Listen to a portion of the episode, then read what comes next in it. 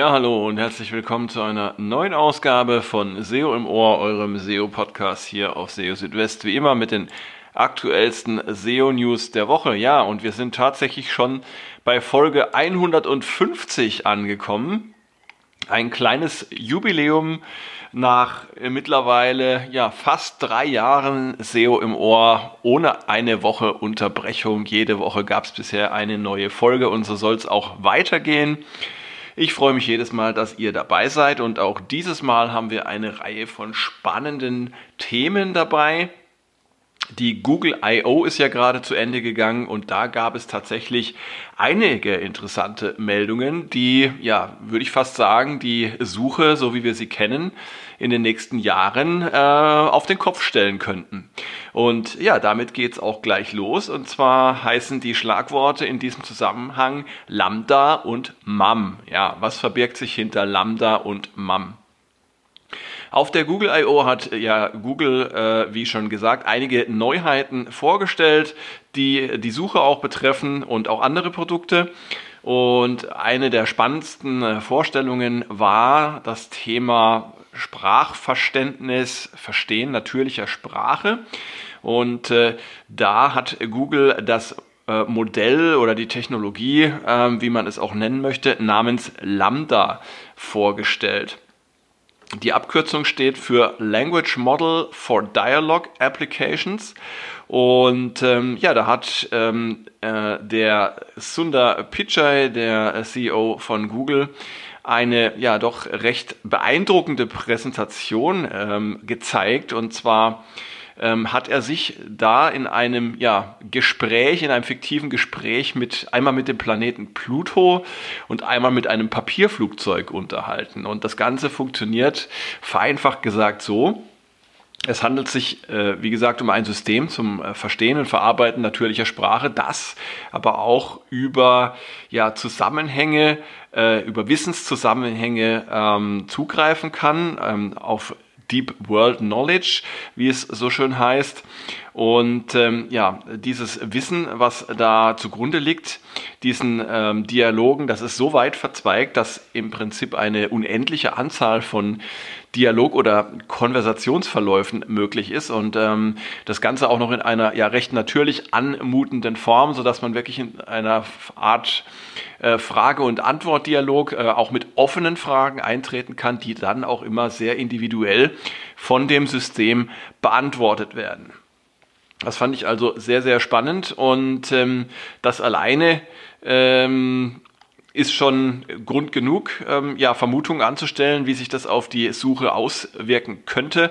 Ja, bei Natural Language Understanding, da denken wir ja auch an äh, Modelle wie BERT zum Beispiel, ähm, das ja auch für Aufsehen gesorgt hat in der Suche, ähm, wobei jetzt da die direkt spürbaren Auswirkungen jetzt noch nicht so groß sind. Das kann sich aber mit Lambda ähm, tatsächlich ändern und im Zusammenhang mit dem anderen, äh, mit der anderen Neuheit äh, noch viel mehr. Und zwar geht es um MAM. Die Abkürzung MUM, MUM, steht für das Multitask Unified Model und das Ganze soll laut Google tausendmal leistungsfähiger sein als BERT. MUM soll äh, es ermöglichen, gleichzeitig ähm, sogenanntes Deep World Knowledge anzuwenden, also Wissenskonzepte ähm, und dazu noch ähm, das in äh, verschiedenen Sprachen auch zu verarbeiten und auszugeben und zu lernen und dabei über verschiedene Medien wie zum Beispiel Text, Bilder und auch Videos zu gehen. Äh, MAM kann Informationen aus verschiedenen Sprachen und auch aus verschiedenen Medien zusammenführen und das Ganze ist jetzt schon auf 75 verschiedene Sprachen trainiert. Ähm, und man kann nicht nur Sprache verstehen, sondern auch erzeugen.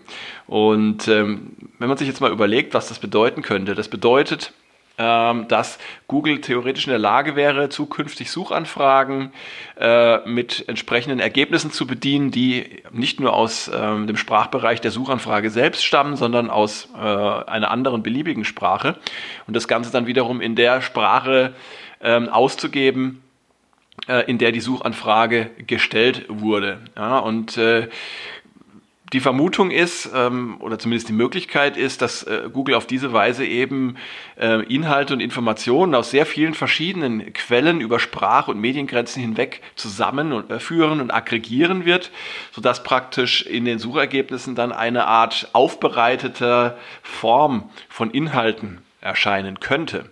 Ähm, das wiederum äh, könnte zur Folge haben, dass jetzt äh, Websites, wie wir es bisher äh, kennen aus den Suchergebnissen, als ähm, einzelne Elemente oder Suchergebnisse dann so nicht mehr erscheinen würden, sondern dass Google eben eine eigene Form der Ergebnisse präsentiert, dann möglicherweise schon noch mit Quellenangaben der jeweiligen Websites, von denen die Inhalte stammen, aber ähm, Inwieweit dies dann noch dazu führt, dass dann auch tatsächlich Klicks auf die entsprechenden Seiten ähm, erfolgen werden, das äh, bleibt abzuwarten. Wobei ich auch dazu sagen muss, das ist jetzt alles ein bisschen spekuliert von mir. Ähm, ich denke aber, wenn man sich so ein bisschen ähm, das vorstellt, wie die Entwicklung sein kann und welche Möglichkeiten dann bestehen, und auch ähm, wenn man beobachtet, wie Google bisher schon ähm, manche Inhalte und Informationen ähm, auf den Suchergebnisseiten prominent darstellt, ähm, dann ist das nicht allzu abwegig, würde ich sagen. Ja.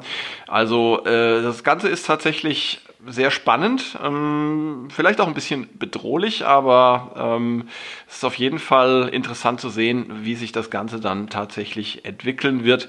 Da halte ich euch natürlich auch auf dem Laufenden dazu. Ja, kommen wir zu einem anderen Thema, das ja auch immer mal wieder so ein bisschen ähm, hochkocht. Und zwar äh, spreche ich von AMP oder AMP, also das Framework, das von Google empfohlen wird äh, und auch vorangetrieben wird, um äh, Webseiten schneller zu machen. Und äh, ja, es gibt aber nun schon äh, gehäuft in letzter Zeit die, die ähm, Erwartungen von manchen Seiten, dass AMP ja, dem Ende entgegenstrebt. Warum? Weil Google im Zusammenhang mit dem Page Experience Update im Juni gewisse Privilegien für AMP einfach einstellen wird. Und zwar die ähm, Darstellung in äh, den Top Stories bzw. Schlagzeilen der mobilen Suche wird nicht mehr äh, an, äh, an äh, AMP geknüpft sein und äh, außerdem werden es auch nicht AMP-Seiten zukünftig leichter haben in äh, Google News. Ja, und hinzu kommt auch, dass dieses AMP-Badge, dieser Blitz, ähm, der wird auch verschwinden aus den äh, Suchergebnissen und wird ähm, dann ersetzt durch das neue Abzeichen zur Page Experience. Heißt das aber jetzt tatsächlich, dass AMP tot ist oder ähm, handelt es sich jetzt bei AMP um eine Technologie, auf die man weiter setzen kann. Und ähm, ja, ich habe meine Meinung dazu auch mal schon ausgedrückt. Ähm, auf SEO Südwest habe ich da einen entsprechenden Beitrag dazu geschrieben. Meiner Meinung nach hat AMP weiterhin eine Daseinsberechtigung, weil es damit eben äh, nach wie vor einfach ist, Seiten mit einer guten Page Experience zu erstellen ohne viel Aufwand treiben zu müssen, gerade dann, wenn man ein Content-Management-System verwendet, das per Plugin ganz einfach AMP-Seiten erzeugt. Ähm, es gibt natürlich auch Gründe, die gegen AMP sprechen, wird auch immer mal wieder äh, ins Feld geführt. Zum Beispiel, dass Google sich zwischen die Webseite und die Nutzerinnen und Nutzer stellt, weil ja die Seiten dann, zumindest wenn man auf ein Google-Suchergebnis klickt, die Seiten aus dem AMP-Cache kommen und nicht mehr von der Website direkt. Und ja, es gibt auch eine etwas größere Komplexität äh, durch äh, eine zusätzliche AMP-Version, die man dann entsprechend auch noch vorhalten muss. Letztendlich muss das dann jeder selber entscheiden, äh, wie er oder sie das dann handhaben möchte. Ich persönlich bin ein Freund von AMP, weil es, wie gesagt, recht einfach äh, zu implementieren ist und ähm, eben auch eine gute Page Experience bietet. Ja, bei Google ist man sich anscheinend auch nicht so ganz einig darüber, ob man jetzt AMP gut oder schlecht finden soll. Und da fand ich interessant eine Serie von Tweets von äh, John Müller der sich zum Thema AMP geäußert hat und da auch mal so ein bisschen die Vor- und Nachteile von AMP aus seiner Sicht dargestellt hat. Und ähm, äh, das fand ich besonders interessant, dass er sich in einem konkreten Fall auch tatsächlich gegen AMP entschieden hat. Ja. Ähm, was er als Vorteil nennt, äh, der John Müller, ist erstmal natürlich, dass AMP-Seiten schnell äh, sind, dass es keine störende Benutzeroberfläche gibt und dass man die Inhalte einfach lesen kann und die gewünschte Handlung durchführen kann. Anzeigen funktionieren ganz einfach, Bilder werden geladen und man kann scrollen, ohne irgendwo abgefangen zu werden. Als nachteilig stellt äh, John Müller das Setup mit jeweils zwei URLs äh, dar, oder eigentlich sind es ja drei, wenn man die Cache-URL aus, also aus dem Google Cache noch hinzuzählt. Und ja, auch verlinkte Cache-URLs sind äh, aus Sicht von John Müller ärgerlich. Das kann man zwar so ein bisschen vermeiden mit diesen Signed Exchanges, die Google anbietet, dass dann dennoch die jeweils die eigene äh, Domain äh, auch äh, bei äh, den Suchergebnissen von Google äh, und für AMP-Seiten dargestellt wird und nicht die Google-URL. Aber das Ganze äh, komme auch etwas spät, sagt äh, Müller, und es sei außerdem auch äh, schwierig, also er meint wahrscheinlich schwierig zu äh, implementieren. Ähm, was er an AMP gleich, gleichermaßen liebt und hasst, ähm, das ist die strikte Validierung und, und das sind auch die äh, strengen äh, Limits. Ähm, traditionelle HTML-Seiten äh, findet er sind äh, oftmals unaufgeräumt und jede Woche kommt was Neues heraus, was zum Beispiel HTML, JavaScript oder CSS äh, betrifft und hinzugefügt wird und er stellt die Frage, ob überhaupt noch jemand weiß, wie genau eine HTML-Seite eigentlich ähm, funktioniert. Ja, und dann sei er eben zu dem Ergebnis gekommen, AMP für seine Website oder für eine Website nicht zu verwenden. Also er hatte überlegt, äh, die reinen AMP zu erstellen, hat sich aber dagegen entschieden aus folgenden drei Gründen. Also einmal äh, ist, es, äh, ist er selber bequem, so ähm, kennzeichnet er sich und äh, statische HTML-Generatoren würden das Importieren von WordPress ähm, ähm einfach ähm, machen wenige Abhängigkeiten zu Codes, äh, zum Code von Drittanbietern als zweiter Grund und ähm, er möge einfach Baukastensprachen wie HTML. Ja, also man sieht, äh, selbst bei Google ist man sich da nicht so ganz einig, ob, ob, ob AMP immer äh, gut ist oder, oder, oder auch nicht. Ähm, ich würde sagen, es kommt auf den Einzelfall drauf an und ähm, manchmal passt es, manchmal passt es nicht. Wichtig ist, dass man versucht eben die bestmögliche Page Experience zu erzielen. Dazu muss man nicht notwendigerweise AMP benutzen, das geht auch auf andere Art und Weise. Ja, äh, apropos äh, Page Experience. Ähm, Core Web Vitals, äh, eines der Lieblingsthemen äh, von mir.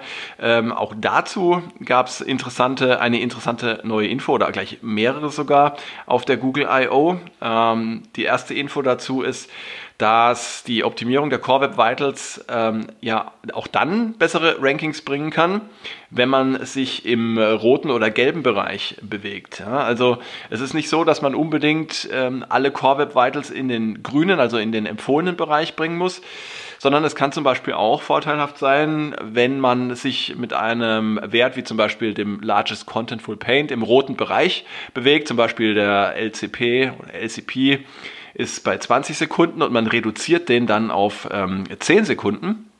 Das heißt, die Ladezeit des größten Elements der Seite halbiert sich. 10 Sekunden ist zwar immer noch deutlich im roten Bereich, der fängt ja bei äh, mehr als 4 Sekunden an. Aber selbst eine solche Verbesserung, also von 20 auf 10 Sekunden für den LCP, kann sich positiv auf die Rankings auswirken. Das wurde in einem ja, ähm, in einer Ask Me Anything Sitzung zum Thema Web Vitals auf der Google I.O.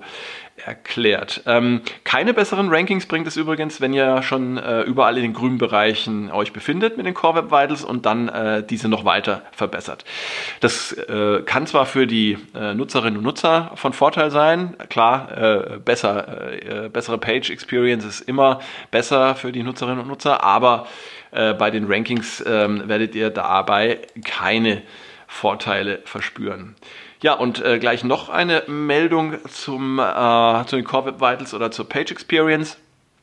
Bisher hatte Google ja immer nur äh, von den Rankings in der mobilen Suche gesprochen. Ähm, jetzt ist es aber so, dass äh, zukünftig auch die Desktop-Rankings von der Page Experience beeinflusst werden. Ähm, zu Beginn, also mit dem Page Experience Update Mitte Juni, wird allerdings erstmal nur äh, die mobile Suche betroffen sein und dann irgendwann später, da gibt es noch keinen genauen Zeitpunkt, wird dann eben auch die Desktop-Suche, äh, die Page Experience und damit die Core Web Vitals als Ranking-Faktor erhalten. Ja, und äh, dann noch äh, eine weitere Meldung, auch von der Google I.O., Und zwar wird Google äh, neue Features bringen, zu, äh, die ja, die Bewertung der Glaubwürdigkeit von Suchergebnissen äh, ermöglichen oder erleichtern sollen. Äh, vor einiger Zeit, im Februar, hatte ja Google schon äh, eine Funktion mit dem Namen About This Result eingeführt, allerdings ähm, nur in den USA.